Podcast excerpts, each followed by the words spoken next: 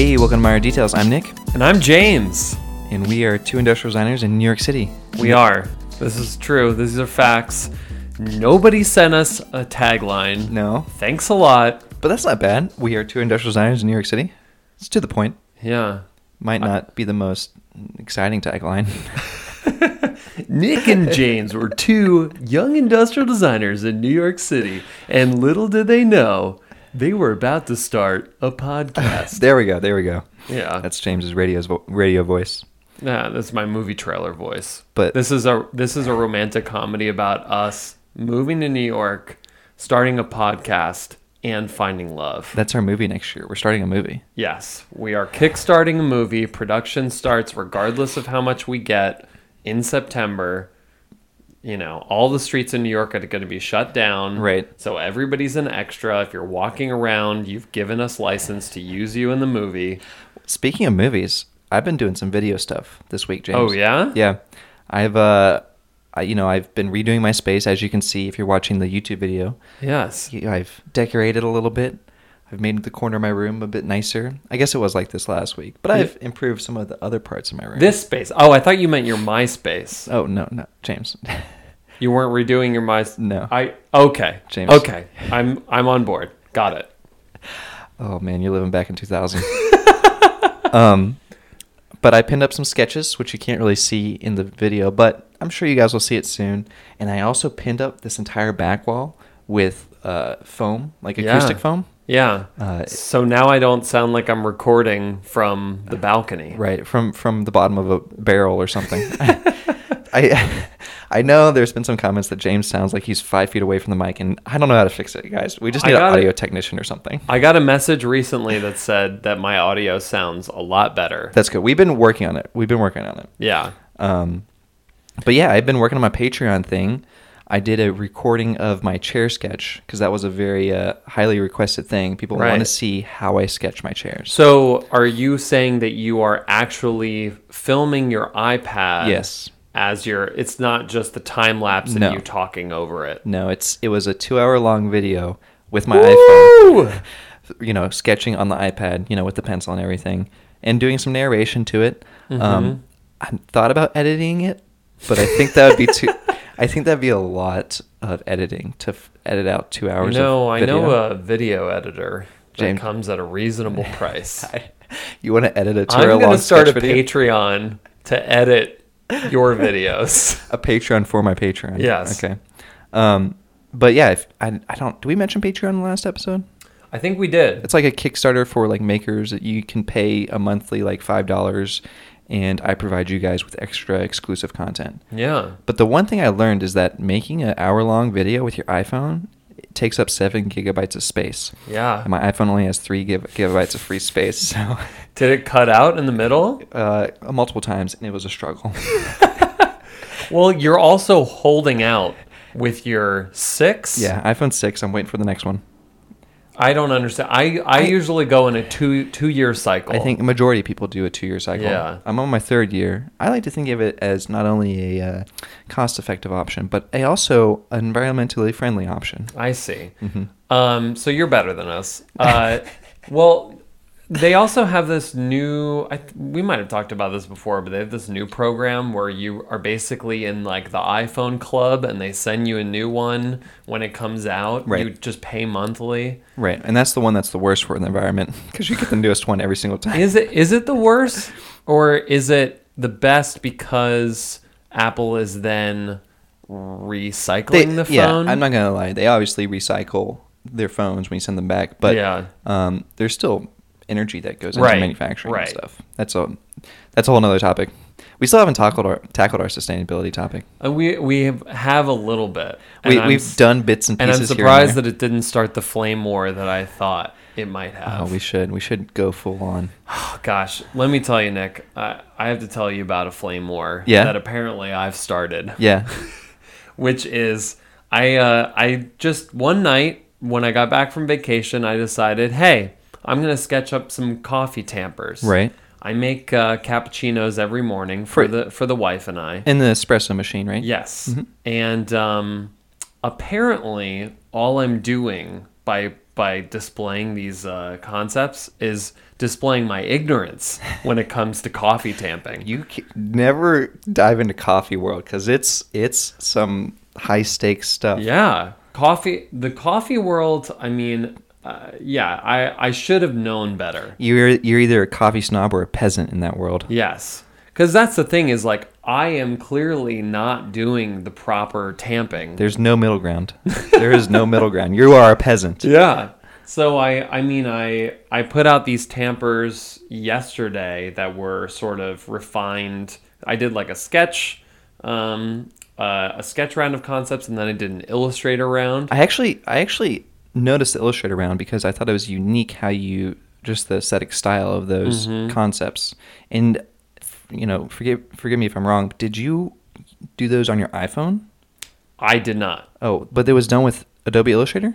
Uh yeah, it was done with Illustrator. Oh, I thought I saw some sort of app that you had posted about in the comments. Oh, I uh I some don't vector so. app. Oh no no no! I just I called out a, a vector Instagram Inspiration. Yeah, well, just to say like, hey, like there there are a uh, a vector Instagram that will repost vector images. got it, got it. You know, okay. that people got create. It. Okay. Um, so there is there is an app. I think it's called Assembly. Mm-hmm. That's like for your phone, and it and it's a it's a vector based uh, creation app, which is kind of cool. I've played around with it a little bit. Um, because I'm always looking for those underdogs, the that underdog software. Right. Because like Adobe, who's coming after Adobe? We don't we don't we don't want to support those big fat cats. Uh-uh. No way. Um, but uh, yeah, chewing on their cigars up in their ivory towers. Uh, but um, yeah, so I, I released that and somebody so all of my all of my tampers on the bottom were kind of these half spheres. And somebody was saying that the reason that there's a platform on the tamper is for your fingers for you to apply even pressure with your fingers. So so the the top of the tamp, the handle goes into your palm and then your fingers go on that pedestal. Oh, wow. I had no idea. Wow. No idea. And so you get completely even pressure. Yeah, but this is, I yeah, this is to your point. Is is this just the nitty gritty? Is are we talking to the experts here? I'm about I'm about to make all the experts cry Do it. because I have a cheapo thirty dollar Amazon espresso machine. yes. and it doesn't even come with a tamper. It comes with a spoon that you scoop with, and the bottom of the spoon is flat. So Oh, yeah. I'm like I just kind of like press it in there, Yeah. scooch it around, press it down, and like yeah, it works. Yeah, well, I had one of those originally. That came with my espresso machine, and then I bought a tamper mm. Because I was like, I'm going to be legit. It, it is actually something that I've been wanting to like get or make or something. It's it seems like something I could 3D print easily. Yeah. I don't Yeah. know how clean it would be, but Yeah, I, I think I think it's important that the bottom Is is smooth. like yeah, is smooth. isn't there a tool that you can add holes into the espresso? Uh, maybe I don't know. This I'm real. We're really displaying our ignorance right now. The experts are going, "Why?" They're over caffeinated, just yelling at their screens. They're throwing their iPhones right now. yeah, throwing their iPhones across the subway. But yeah, I mean, so today, in response to this even pressure thing, I thought, well, what if I do something a little bit different? So I do, I, I, I made this tamper that it's a tamper, but then there's essentially a loop that comes off of it down below the tamper, so you're pulling down on it. That's crazy, James. And I was like, well, maybe this, like, rather than pushing down, maybe Yeah. pulling down would might- provide You might get even more even more pressure. more even pressure. But then now people are saying that what you're supposed to do with the tamper or with the portafilter is put it on a counter and then push down so the ca- Mm, right. so the counter is providing. I've never done that. Well- I've always been just in my But now you- holding it up in the air. But then your response to that is you just make like a wall mount system that you can just pull. You, it should just be like one of those can crushers. there you go. See, see, we're Um, we're, we're game changing here. I don't know. Honestly, I think I might just end up going back to one of the simple ones that I was doing on the uh, second round. I think it's fine. I also think you should make one, and I'll buy one from you, James. Yeah. I need one. Yeah, I well that one, yeah. I, I don't know. We I could keep diving into these concepts, but I feel like we should move on because because honestly, like from one flame war to another, uh, you know, did you see the new Logitech mouse, Nick? Yeah, I I saw this. Uh, I think it was on Fast Company. I saw an article, and Logitech, of course, we love their design. They've been putting out some good design lately, and they recently put out a new, very ergonomic mouse. Yeah. and it's kind of unique in the way that it has some similarities to your mouse concept that you did i don't know a couple months ago Yeah. we actually talked about your mouse a little bit on the podcast Yes. but yeah just refresh everyone's memory what did your mouse look like Oh, it was a volcano. it was a volcano shape It- but it also had the slot it was like a slotted volcano shape right It was yeah, it Or was like a, a- volcano to a pill. yeah volcano to a pill Yeah. Mhm. Um and uh but it was I I would say as a as compared to the Logitech mouse, I would say um it it's a lot more vertical and symmetrical uh, as compared to the Logitech. right so the logitech was is similar in yours that it had that pill shape at the top but it would also logitech one was also slanted and it had a lot more curvature on it so it, it kind of filled in your hand Yeah. you know essentially instead of like resting your hand on the table you're kind of resting the pinky side of your hand on the mouse kind of like you're sliding on an oven mitt in a way Right. and that's how the logitech one works and that's how yours worked too Mhm. but the one thing that i liked about yours that i didn't like about the logitech is that yours was left right handed Yeah. ambidextrous Yeah. Yeah, one of the details that I was kind of uh I guess in love with in a way with, my own, which is never good when you fall in love with details or ideas, but the uh the scroll wheel um was uh went around the front of the mouse to the other side. Mm. So it was kind of this full ring, so Right. you could use it left or right handed.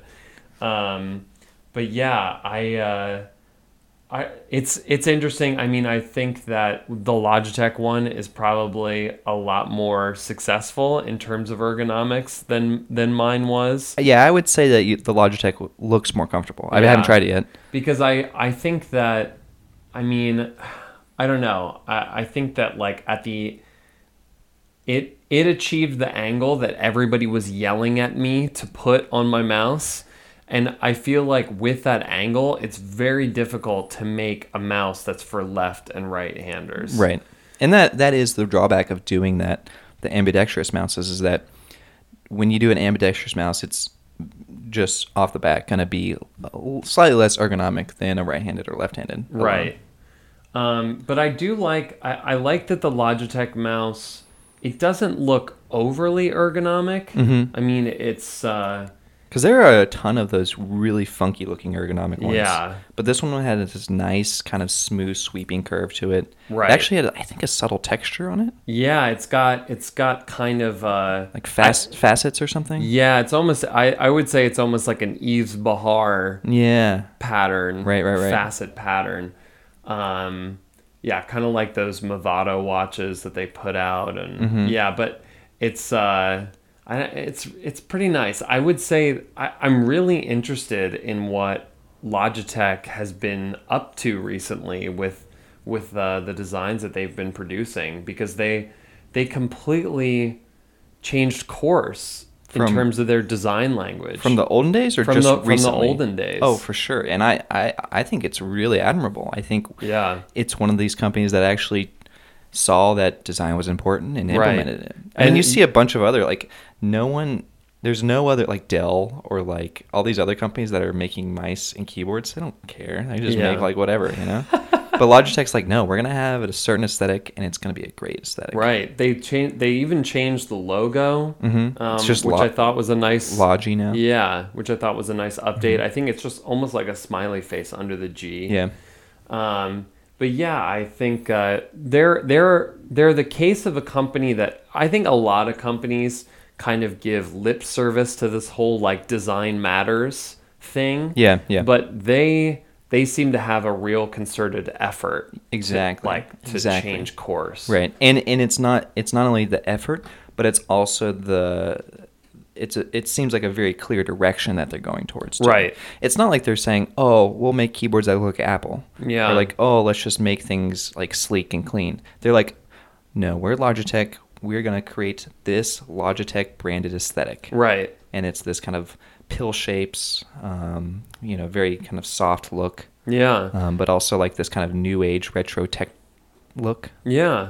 Yeah, I um I think Ben Bento Box, the guy that Oh, the, that uh, blog, the blog. Yeah, the blog that Mhm. I um that I brought up during that one episode. He is a designer at Logitech, and I think he did the that keyboard with the uh, like the concrete looking rubberized Oh, slot. yeah, like this. goes- It had like speckled, the speckled look to it. Mm. So good. Beautiful. Oh man, speaking of speckled, something that we haven't talked about yet is uh, blue foam dust. Yeah. the latest craze to hit the industrial design Instagram world. I've seen it. It's it's hilarious. Yeah, What do you think about it? I think it's great. I mean, I uh, you know, I wish I wish that I had gotten gotten on that on that boat before it We called it for left the harbor. We called for memes last week too. yes. And where where are the memes, guys? Send us memes. we want memes of ourselves. Well, I don't know. Are we really going to call out blue foam dust to uh, to meme us? Well, I'm not calling specifically blue foam us, but I am saying that you guys should take this YouTube video and like chop it up and do something Yeah, with it, right? yes. Isn't I that would- not that what the internet does? I, I would love to see that. Um, but uh, but just to shift back for a second to the Logitech thing, um, I think it's interesting that we see a lot these days um, accessory brands that are uh, that have elevated themselves to the level of what I would consider really nice design. You know, like Logitech is essentially an, an accessories brand. Yeah. Belkin has produced some really nice stuff, and um, Native Union. Ooh, that's a good one right there. Native Union, uh, they do like iPhone cables and uh, iPhone accessories. Yeah, but it's it has again that very directional aesthetic. Like, hey, we're Native Union, we're gonna make our own brand, um, but it's beautiful design. I mean, it's very clean and simple. yeah, I I love it. I love that it brings these sort of like natural textures um, to to like phone cases, like that. You know, just like a wood veneer or or even concrete or I- like a concrete-ish material. I really like the one Apple Watch stand they did. It was a simply a block. Like Oh, a cube, yeah. and then on top of the cube was a cylinder. Yeah. you know, very geometric, very simple. Yeah, But it obviously just fits an Apple Watch on top of that cylinder. right. Simple as that. Yeah, and when you don't have an Apple Watch on it, it just I don't know, it just kind of blends in. And then Um, and then there's Noli, Noli, uh, Benjamin Hubert's Oh right, brand. right, Um, right, right. He did the uh, the new like charging and power bank cases and everything. Yeah, that there is some really nice stuff there. I mean, it's uh, I think it's great. I think um, I think any company that's taking on that kind of mindset because accessories, you know, often I feel like it's this sourcing game. It's an afterthought. yeah, You know, it's like, oh, here's the everyone's excited about the big product, and then everyone's like, oh, but we need a external battery, but no one really cares because like it's just an external battery. yeah, Um, but I'm glad that I'm happy to see all these like companies really pushing the game on it. yeah. I think it's uh, I think it's pretty wonderful. Um, but uh, Nick, I think it's time for the big topic. Yeah, we have a topic this week. Yeah. What's the topic, James? model making and 3D printing. Uh, and we're talking about physical model making, I guess, versus 3D printing, or when is one appropriate, Right. um, or So, like can, in- can one replace the other? like in general, you know, it's it's this idea of we have these new digital fabrication tools, whether it be 3D printing, laser cutting, whatever it is, versus the old-fashioned, you know, carving foam, going into the wood shop, building something. Mm-hmm. And are we losing a bit of that that magic that happens in the shop Hmm. with 3D printing and with um, laser cutting and things like that? Yeah. And I, I mean, you know me. I I love making things. I'm a big maker. I at SCAD we made every single product we designed, and like I, I, I stand by the model making thing. But I Mhm. don't know. Like I think that digital fabrication tools are very helpful as well. Yeah. Yeah, I um I will say for myself it was a struggle for me to get into the shop. Yeah. To like push myself to get into the shop. In, in terms of the fact that it was really far away, or like, No, in terms of the fact that I was uncomfortable in the shop. oh, like with the tools. yes. Because there's dangerous tools in there. Yeah, I mean, I think uh, I think just the mindset of how to construct something, like in terms of building out a model of a form, especially like you know in school when you're making like very organic forms or Yeah. whatever. That the whole process of thinking through how to execute that, where you know. And in conjunction, like having learned CAD and learning how to build those forms within CAD, and Right. then trying to figure out how to do that in the shop, there It's- was it's a whole was step. There was a disconnect for me, For sure. because I grew up. I mean, I grew up mostly just kind of like drawing and dreaming, Right. and um, and there was no there was no real. Uh, I like I wouldn't say that like there was there were any handy people in my family. Ah, I see. So there was no there was no like oh we're gonna build something this weekend. Oh, my my dad, he's he's the handy person in my Yeah. family. He'll take anything and put duct tape and some few drywall screws in it and make it a. It could it could it could lift a car if you. I don't know. I don't know even what it is, but like Yeah. we've made so much stuff when I was a kid. So I mean, I think it's like a kind of a thing you're raised on right? in a way. Yeah.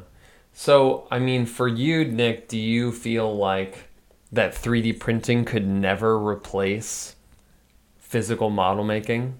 Um, no, I think it is replacing physical model making. I think like in the day in the day, this day and age, like students aren't carving blue foam anymore. They're just like 3D printing stuff. But the but my question is is is that a good thing in your mind? in my mind, I think maybe I'm a bit romantic, but Mhm. I think it's a bit of a bad thing. Mm. I uh, I know you had sent me this image um, of Knack Design Studio. yeah. They were creating a set of cutlery and spoon Mhm. or tableware, flatware, flatware.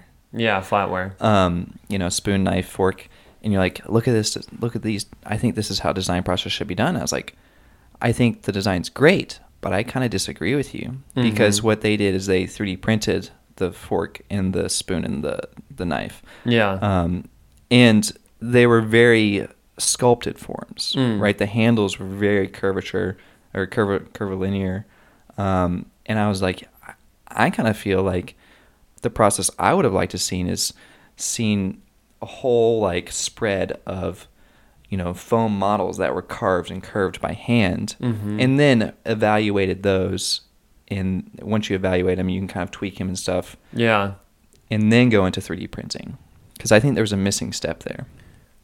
In, in my opinion, I think the design's great. Like, Mm-hmm. you know, g- good job, but I don't know. Yeah, I mean, I I liked that project for the uh, analysis of a brand and the brand language and sort of like the subtlety between Mhm. forms.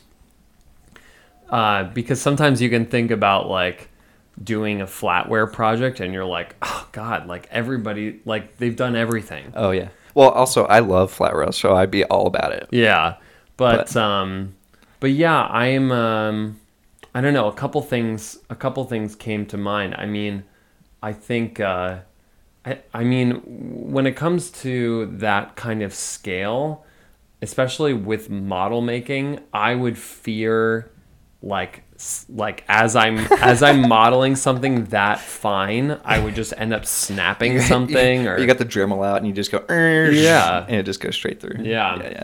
Um, but uh, it kind of reminds me of something that I started doing when I was um, when I was doing kitchenwares, which was, I mean, we were 3D printing all the time. We were often in CAD all day, print overnight, come in, evaluate. Right. And and to be fair, that's how we did it at PetMate too. And, Mhm. and really, any of the, the big companies you work at now, 3D printing is pretty much the standard. You don't do a lot of foam modeling um, unless you want to, I guess. Yeah. I did a little bit at PetMate just because um, I think we mentioned it. I was doing the the leashes where it was very uh, tactile with your hand, and I just felt like 3D printing would not give me that feedback, instant Right. feedback that I needed. Right. But you were doing a lot of that at the the kitchenware company. Yeah, I was doing that, but I was also, um, I found some clay, and I was actually packing clay onto the models, Mm, that's and then using that to uh, to I- alter the form. I like that. Because I, I, can get behind that. because I think that there's I don't know. I I think that um like I also remember uh at Peloton when they were developing the treadmill which um which is launched a, a lot of what they were doing was they would print out sort of the shape of the um of the tread Yeah. Um, because they weren't iterating on that. They were iterating on the arms and the back. Right. And so, and, and they were doing these small scale models. Okay. So they were just printing out these guys, and then and then building building off of that. You know, they Would they build 3D prints or clay? uh, they were using no, they were using foam. Oh, they foam, were okay. they were using they were cutting foam, Like, like But- foam core or like foam core. okay. um, yeah, like foam boards. Right, right, right. You know, um, which I thought was really like was really nice because basically you could just like, if my memory serves me, I think that this is what happened. Um, but yeah, like you could print out a bunch of. It was like basically like a pill shaped extrusion for the for the tread. Right. Mm-hmm. And then, you know, you print a bunch of those out and then you just start building models off of that. Right. So I think that there's like there's this really nice mix of things that you can do now. I, I mean I remember at Quirky I was using the laser cutter like mad. like I I actually and this is a tip for for people that are going into internships. One of the things that I did during that internship was and I think Reed was actually the one who talked about this with me before I went into the internship. Was like, you know, he kind of had this idea of go into an internship and say to the person, "This is something that I want really want to learn how to do better," and and like just that sort of initiative. Um, I I think like I remember going to one of the designers at Quirky and saying to him, I really want to get better at model making. And his face like immediately lit up and he was like, "Awesome. Like, you know, like we we have to make models for they had to make models for all of their rendering photo shoots cuz they would do at the end of uh, an initial design cycle um, when they posted the like sort of finalish idea to the site, they would do a photo shoot and but then they would have models in place. uh, Oh, right. And then they would superimpose them with renderings. Yeah. Yeah. And so I I um, started doing all of those models. And were they just like cardboard or foam core models? yeah, they were just they were they were really simple. They were either yeah foam or cardboard or yeah. I, I used a lot of hot glue and a lot of cardboard and He- Here's another model making thing that we hadn't Sorry. touched on yet is Yeah. is the cardboard. Um, you know Visibility Studio. yes, I always see them posting their cardboard models. yeah, They I don't see like foam models or anything. They're always doing cardboard, which is kind of interesting. yeah, It's a different aesthetic. And for me, it's I, I think there's a certain degree of using the the the best material for the job. right, You know, foam is great for things that are very curvature, like surfacing, uh, trying to get those surfaces right. Maybe something that fits in your hand, Mhm. um, something very surface heavy. Um, but a larger object that maybe is more rectilinear, I think cardboard or foam core is great. right, Um, and then 3D printing, like you said, like you could do small miniature 3D printed models. But yeah, I here's another here's another thing that I've been thinking about too. mm-hmm, You know, regardless of what you know what side you're on, like building or not building the final prototype, I think there is, like you were saying, James, it's like it's tough to design something in CAD, render it out, and then realize like, oh, I need to go to the shop, and then on top of that, figure out how to make it. Like that's a whole nother step Mhm. of the design process. But I think there's a lot of value in just learning how things are made. Right. When you have to make it yourself. right, And you know, regardless of whether or not you'll get to do that in the real world or if you are doing it in the real world, I think that just understanding how things are cut, how things are manufactured, how things are fabricated, um, and having that hands-on experience Yeah. has a lot of value to it. Yeah. And that's still why I, I'm a big champion of that physical aspect to design process. Right.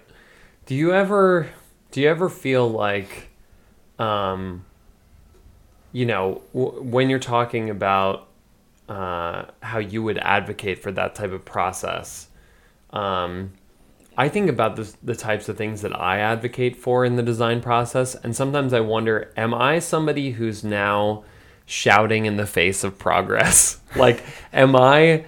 Am Are we I are we that- those old fogies now? yeah, because because occasionally I'll get I'll get sort of uh, you know the instruction to do a certain thing a certain way, and I, and my initial feeling is like that's like the old way of doing it, Yeah, yeah. and and I don't These kids are like, no, Nick and James, we don't have to make it anymore. We just 3D print and laser yeah cut. yeah I mean you know obviously like you said like there is a certain time for um, for using certain materials um, certainly like for for the Muji pen hanger like the the MakerBot thing that I did I was like the only way that I really thought that I could even prototype that thing was purely through 3D printing And I think that was, yeah, that was definitely the correct way to do it. yeah I think you shouldn't, you, I don't think you really needed to do laser cut or like carving foam. Like 3D printing for that project Yeah. was good. but yeah i think it's i think it's good advice to you know consider consider the project at hand and consider you know yeah like i remember in school doing really like ergonomic forward type you know handles and things and being able to like sand off a bit more of of you know the foam or whatever Or glue that, that dust back on. you, ever, you ever had to do that? Oh, that's bad. did you do that No, I'm kidding. Oh no. But I'd have, I have used a lot of Bondo though. You ever have to use Bondo? Uh, I never used Bondo. or I know some people use like spackle or something. Yeah. That's your additive process. You add that stuff back on. When you, No, but it you know, I think it is project dependent, but the but the thing is is that a lot of a lot of places that you're going to end up working won't necessarily have a full shop Yeah. at your disposal. So, you know, what do you do if you only have a 3D printer at your disposal? yeah, and and I, I, like I don't think that just because you don't build things, you're a bad designer. I just think that there is that extra little bit, that extra little inch of value in actually physically creating. Right. And you know, maybe I might argue if you want to be like top of your game, top of your class, like actually make the thing Mhm. that you're rendering out. Mm. Um, Yeah. I don't know. That's I- that's my opinion. But Well, well, I had I have one more. I had another question for you, which is like, um, oh gosh, sorry, I'm totally blanking. We're gonna have to cut this out. oh no. uh, but uh, well, well, I, will say this. Um, I think about my strap chair. Right hmm there, the strap chair was a making thing. Like, Right. The whole idea behind that was that I could just make it right then and there, right. and I think there was just a lot of value in that. hmm I mean, a sketch is a sketch, and a render is a render, but the physical strap chair is it's a chair. It's a Right. full functional object that I can Right. use. right. Um, And there's a certain satisfaction to completing a project like that, Yeah. where you can actually legitimately interact with it. yeah, and find out and prove you know prove to yourself and to the world that it's a real thing. that it's a real thing I mean, our job is to make physical consumer products. mm-hmm. So getting as close as you can to that goal without actually having to manufacture something, I think would make you an, uh, a better designer, in my opinion. But yeah i um i think i think that there's something to that i i just think about the scenario where you know you're working for a company where you don't necessarily have the resources and the space to do to do things like that and For sure. is And- there is there a good substitute and I think the substitute, yeah, and I, I I won't say that I think you should make fully finished prototypes or physical aesthetic models. I think the the cardboard and the foam is a way to go. Mhm. I mean, whatever company you're working for surely can afford cardboard, you know, Right. if they're paying you a salary. like, Right. Um, and I think there are avenues, like you said, clay plus 3D printing. You know, there are avenues to get you to that physical stage of the design process. hmm Um, but yeah, that's Then how does that then feed into the VR world oh, I don't know. and VR and VR sculpting? oh man, how do we bring VR into this? I I think VR is a separate thing. I think VR is actually before the model making stage. Uh huh. um, i i- from my experience, you know, VR sketching has that creation phase. It's kind of a, a free flowing subconscious state that I'm in when I'm in the virtual world. I can just create concepts on the fly um, and see them in three dimensions, but not actually touch them. So I think the next step would be actually touch them. So you had Right. to take it out of the VR into Right. the physical Right. that's where I see VR fitting in. But it it is it is encroaching upon that modeling phase of like putting cardboard together, hacking stuff together. It's encro- encroaching upon that, um, but it still lacks that physical touch. Right. hmm Fair enough. Yeah, I um I don't know. I think you make some very valid points. I don't think that you have to be a maker to be a good designer because uh I think that's fair. I think that's a fair statement. yeah. I I certainly don't consider myself a maker and I often use my MakerBot in that is my maker. Um in substitute of doing something physically with my with my hands. Uh I mean, I'm like I don't know. I, I think in the in the sort of jobs that I've that I've been in and the sort of projects that I pursue in my own time, like I'm not making those overly ergonomic things. Like Yeah. I think if I were working for like you know Black and Decker, DeWalt, like you know some sort of power tool company or something like that, maybe I would get more into that type of model making. But Yeah. for the type of simple geometries that I'm often um, creating, uh, I mean, all I really need need would need from a model is just a sense of proportion. Yeah. Um, otherwise, uh, yeah, I mean, I can just whip something up really quickly, uh, you know, on the computer and print it out Yeah. and uh, verify it. I think I think that was a good a good uh, juxtaposition of our our viewpoints. Mm-hmm. Should we get some questions? Yes. Um, we had a question from Rodrigo Loret. He says, "Do you guys think good design is measurable?" Oof. That's an interesting question. It's a, it's a very interesting question. I feel like it could be an entire topic. Yeah. Uh, is good design measurable? He he's almost saying he kind of wishes that there was like a better business bureau for design, like Uh. a better design bureau or something, where like there was some sort of gauge of like, oh, this product has four stars on good design. Bureau. Isn't that what Supreme is? No. If you get that Supreme logo slapped on the oh, product, it means it's good design. it means it's good design. That's the better business bureau. Um, I mean, we do have those institutions in forms of awards. You know, you, you got the Idea Awards, or like, right. I guess you have the Red Dot, arguably. Mm-hmm. Um, but I don't think necessarily a design award constitutes a good design. right. So, what to you constitutes a good design? Uh, that's that's a whole like that could be a whole podcast. I don't. I feel like obviously a good design is the perfect combination of beautiful aesthetic and you know perfect functionality. Right. Maybe not perfect functionality, great functionality. So it's those two things. I think you can have something that's beautiful, um, but not functional, and that's art, and then you have something that's purely functional but not beautiful, and that's engineering. Mm-hmm. Um, and design falls in the middle. Right. That that's a very general statement, but Yeah. I I don't know if there's some sort of way you can measure that. Like, is there a literal like checklist of good design? Yeah. I, I think almost what Rodrigo's asking is like, or is it Rodrigo or Rodrigo? Oh, I said Rodrigo, right? Yeah. They're asking, is there a way that I can like have my design and then pull up some sort of list and say, oh, it has a one inch radius fillets and this and that. and that. you know, is there a way to actually measure good design?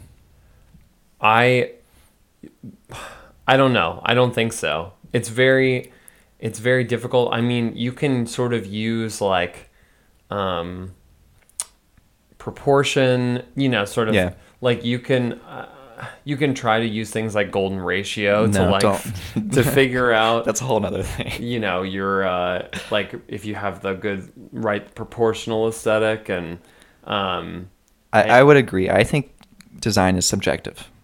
I think it's Subjective to to a lot of degree. I don't think it's purely subjective, but I think a lot of the minutia of like, you know, is this radius big enough, or is Uh-huh. this this line break in the right place? mhm. Like those small small di- details of you know proportion and balance and shape and form. That's all subjective. Mhm. You know, we have a gazillion different like glasses, drinking glasses. They all have different shapes and forms. Mhm. It's hard to judge which one's better than the the other. one. Right.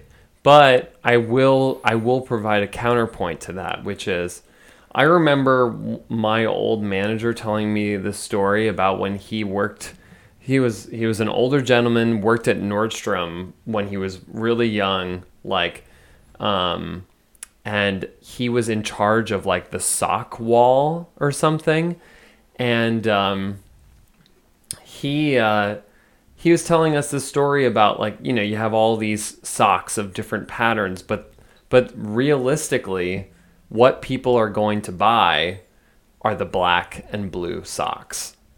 You know i think design is kind of subjective up until the point of sale. And then i think there are items that just sell better than other items. So so are you saying that the measurable the measurable part of good design is how much it sells?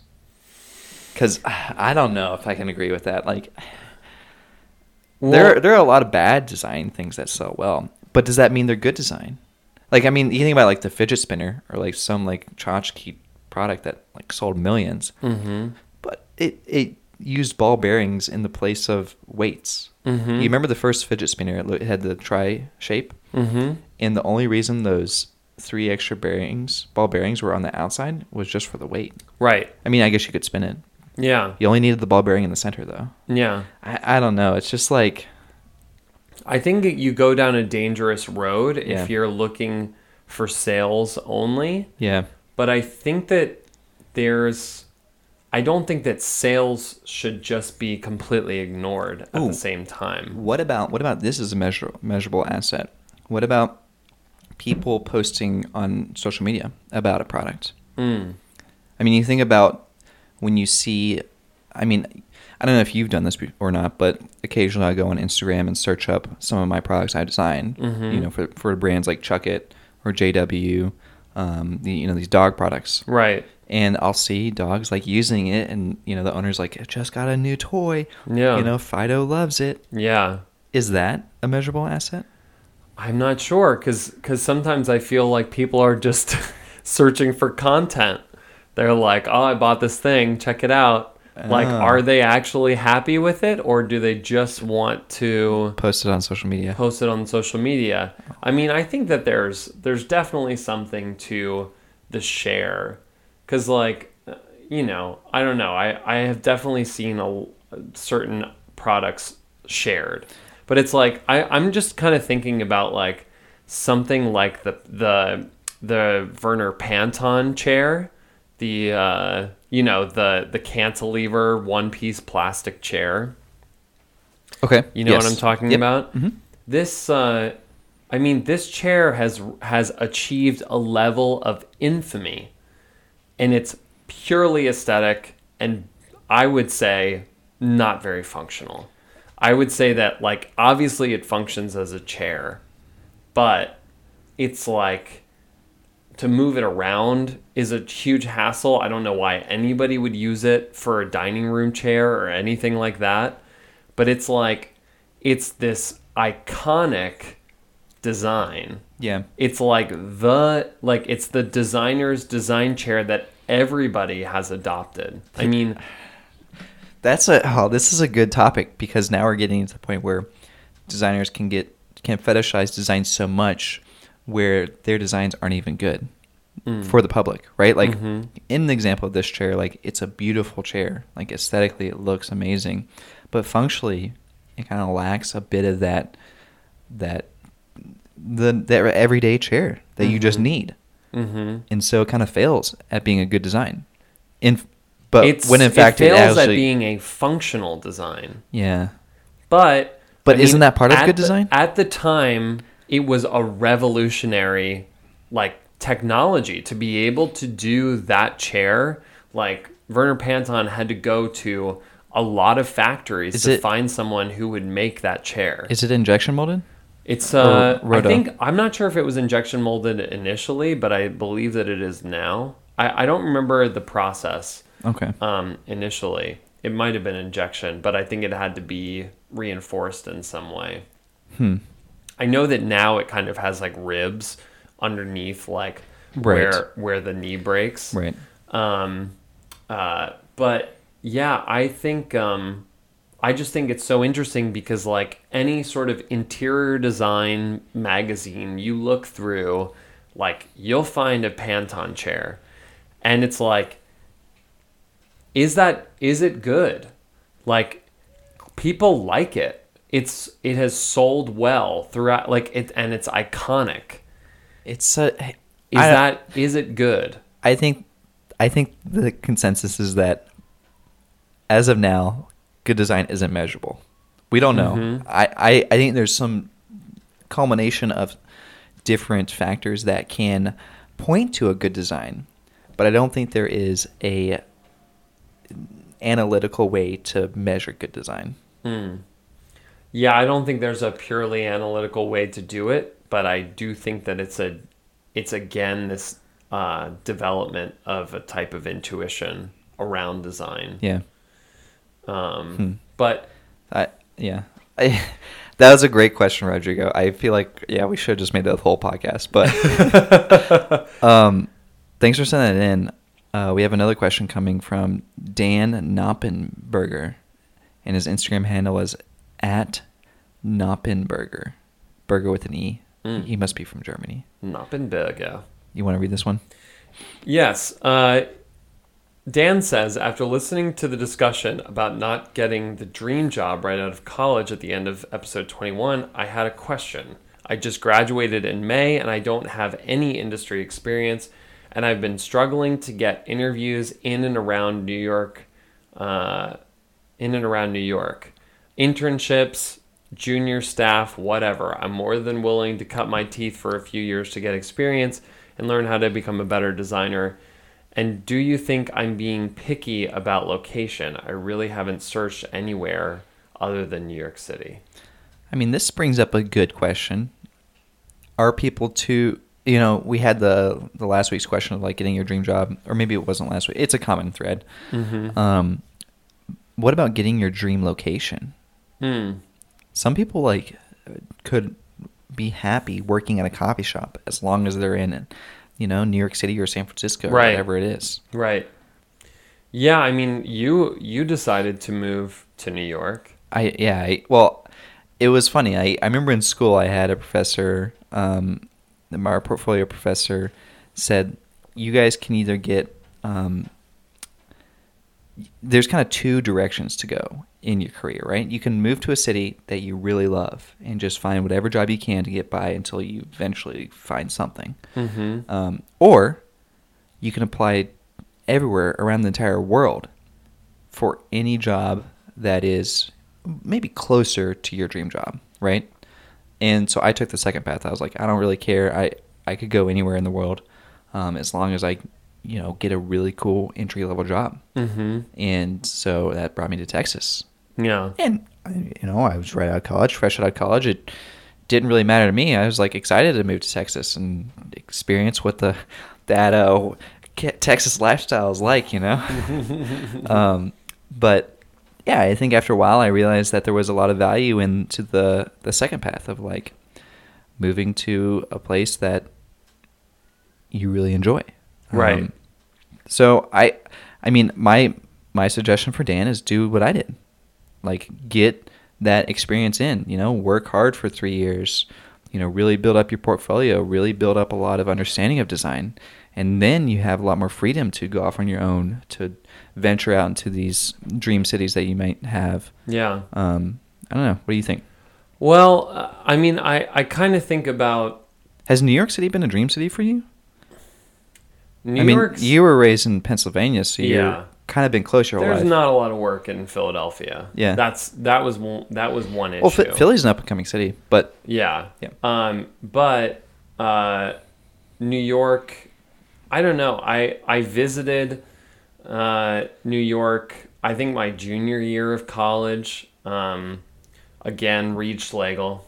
Uh, he uh, he had a bunch of friends up to his house in New Jersey, and we came into the city. Mm, For the okay. longest time, I was like, I don't want to live in New York City. really, Uh, and then I, I remember um, visiting, and we went to the High Line, and it was just as the High Line was opening, and I just saw the city in a completely new way, Mm. like completely different eyes. that's kind of interesting. That's a testament to the High Line. Wow. It gives you because and the the High Line, just to inform everyone that doesn't know, it's a park that was built on an old subway line, but it's uh, one of those above ground subway lines. elevated rail, yeah, So it's essentially a park that kind of runs through a bunch of skyscrapers. yes, I- In a way, to someone who doesn't know the High Line. Yeah, it's uh, it's really awesome. It's it's um, I think what it did for me was just completely change my mind about New York because I always saw it as this very intimidating place, this place that kind of like is like claustrophobic and you think of Times Square and Mm, yeah. and it and it kind of exposed me to those to those hidden oases that are in the city. Right. uh, and uh, you know that's when i got the bug. That's when i was like "Ah, i really want to move to new york. This this is something because I, I had decided not to go to a city school and to go to virginia tech which is in the middle of the mountains. Beautiful area but um, i think after that experience i was ready for for new york Right. um, and what I was going to bring up was I actually met up with a with um, a guy who reached out to me on Instagram, uh, CJ. Um, I don't I don't remember your full name. I'm sorry, but uh, but I met up with him. He was traveling. He was traveling through New York, and he wanted some advice on internships and jobs and things like that. And I was telling him the story of my friend Oscar um, Oscar Salguero, who, when I came to intern at Quirky, he also came to intern. We were in the same class together. Reed got us in, and um, Oscar couch surfed for like ah, two months. He just s- randomly s- He- slept on people's couches. He was so dedicated to staying in New York. Yeah. and like and and even even after the internship was over i don't remember that he had a steady place and he but he was so determined that he was going to be in new york and he found his way like he he eventually like you know granted he had the internship coming into it Yeah. but I mean, he he knew he knew he wanted to be in New York. He knew that like absolutely he was going to be in New York, and he figured out how to make that work. I yeah, I think I, that is a really good story. I think the advice for you, Dan, is if you know that New York's the place you'd be or you need to be, and there is no other option for you, like you are dead set on New York, Mm-hmm. then yeah, like figure it out. Like couch surf, go work at a coffee shop, like do whatever you have to do Right, to make it happen. right. Um, but I don't know if you are more open minded, then maybe maybe taking the the more career oriented choice is the better option. yeah, build up build up the portfolio, build up some connections, Mhm. and then see, yeah, see about any opportunity. Because you know, I like I hate to to point point this out, but there there's something that is keeping you from from getting these internships. Now, I don't know. Have you have you checked out Dan's stuff? I have not. Okay, I haven't either. So I don't know if it's just because of your location currently, um, or if it's you know something that needs to be improved with the work and the, or the way that you're representing your work. But you know something something's got to change, so you have to figure that out for yeah. yourself. Yeah, I will say, like Dan, if you're sitting here like applying all these places and you're getting no's, you're not even getting callbacks, then yeah, like it's time to like sit down and like either figure out how to do some sort of side project, like start pitching your portfolio to other designers, Mhm. seeing getting feedback, refreshing it. I mean, you know, you got to figure it out. But Yeah. I think that yeah, I mean that's a really interesting. It's a good it's a good conversation to have because everyone has a little bit of a different viewpoint on it. Right, and apply to those fall internships. Yeah, that you're, we're coming up with fall internships, Dan. You'll get something. Yeah. Um, so yeah, thanks for sending in, Dan. Um, we had one more question from Joel. His Instagram handle is at Joel Julden underscore underscore ID. Sorry, Joel. I have no clue what to. Uh, Joel says, "What do you guys wish that you had done differently from the start? Um, and which are the most common mistakes that new students usually make?" And I, I think Joel's alluding to what you wish you had done differently from the start of your uh, college experience, Yeah. Oh man. or maybe earlier, but I Yeah. think start of understanding what industrial design was. Right. Well, it's funny because I didn't start out college in industrial design. You so I wish that I had started college in industrial design. as a filmmaker. right? Yeah. Actually, I think that there were a lot of valuable lessons in in what I did before I entered into design, but I think um I think one of the things that I would have done differently uh, is just be is try to be more open Mm. like I found this in a lot of um, sort of uh, chapters in my life is it's often it, it's often a little bit of a struggle um, for me to kind of push back or push down these preconceived ideas that I have about certain things Okay. in order to grow and mature like you know, I remember uh, my first art class in high school, and this was an art major, and they taught continuous line drawing.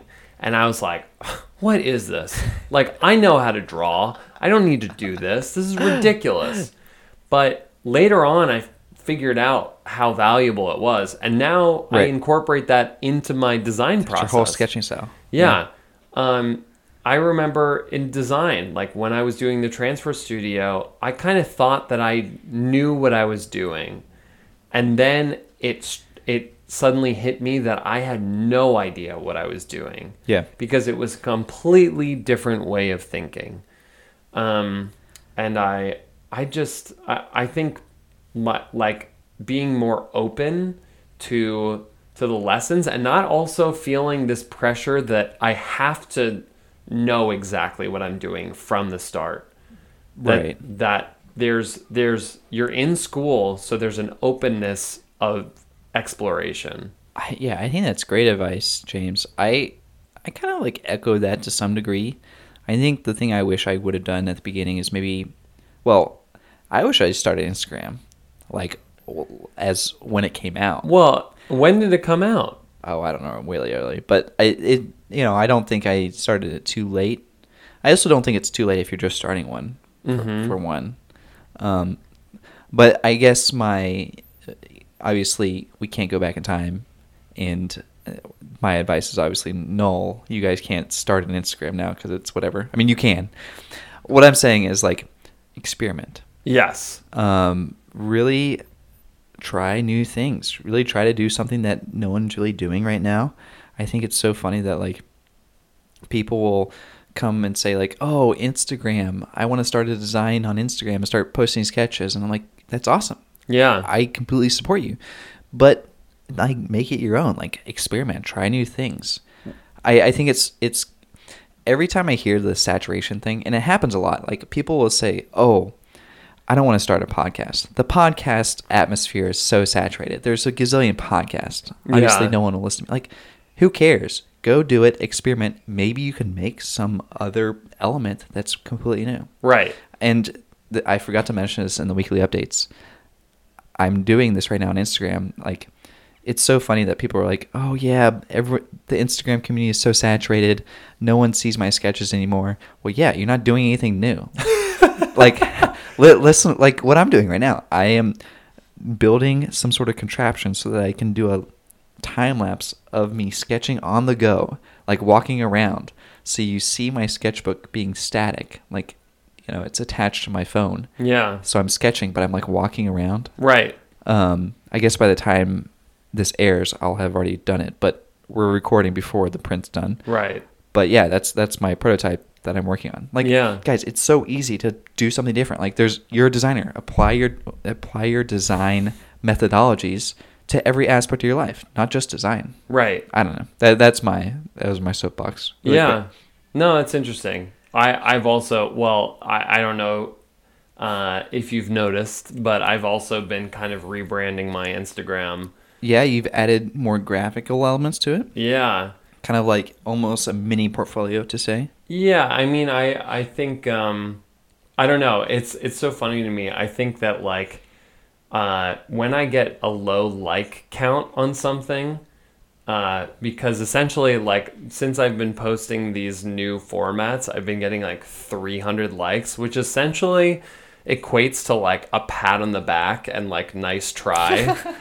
um, So 300, 300 is low for you. 300 is low for me. And uh, yeah, that sounds really egotistical right there. Um, but but you know, to me it's like I don't know, something feels right about this and I want to see it through. Yeah. You know, I want to figure it out and see it through. Yeah, And I- that's that's that that's that kind of being open. Like uh, you know, it's I think yeah, I think our our advice is the same. I mean, yours is being open, and mine is experiment, but they're almost one and the same. Right. Um, and and yeah, I think. I mean, that was a great question, Joel. I, I mean, hopefully you can implement that into, or hopefully anyone can implement that into their life right now. It doesn't have to be because you're a student or whatever. Right. Right. I feel like I'm constantly relearning the lessons that I learned as a student. I also here's another thing. I uh, we're we're kind of going long, but I I also think that if you aren't trying new things and experimenting all the time, then you aren't moving forward. Right. Like if you aren't actively pushing yourself farther and farther, then you're falling behind. There's no standing still. There's no like being consistent and like I'm going to sketch the same thing every day for 365 days. Like Right. okay, sure you'll get you'll get to a certain point and everyone will give you a clap on their hands but guess what three years down the road you're still sketching that same like thing on the on your sketchbook or whatever it's, Yeah. it's gonna be old Yeah. you gotta keep pushing yourself and making new things okay Yeah. sorry thanks joel for sending that That in. was a tirade, Nick. Uh, Stop screaming. Stop yelling. Um, but also, we wanted to uh, say that if you guys have your own questions, feel free to send those in to minordetailspodcast at gmail.com. yep. Um, and of course, every week we like to give a shout out of the week. And our shout out of the week this this week is Space Goose. Oh yeah. Uh, so Space Goose, I posted recently. Okay. Um, about in my story. He, and, and is this Space Goose, but Goose spelled with three O's? Oh, with three O's. Okay. Yeah. So Space Goose, one word, three O's in Goose. Um, according to their uh, their bio, um, they draws stuff and codes stuff. They are an artist, game developer, and programmer um, from New Mexico and California. But something that they do, which I love, um, so they're, they're I think they're coming more from the concept art realm. Um, and so one thing that they do is they take objects from around the house and interpret those into like spaceships. Right. So it's like they took a sh- picture of a shampoo bottle and then took took the shape of it and kind of outlined the shape and then created a spaceship. Yeah. That's The- crazy. my favorite one has to be the oxo peeler, the the green oxo peeler that they turned into a spaceship. It's so good. It's like it's so awesome and it kind of reminds you about how much how much inspired and inspiring things there are around you. I mean, Yeah. just thinking about your home and and just the amount of design work that has gone into your surroundings. Right. You know, Like, how can you you can make a spaceship out of anything, really? yeah.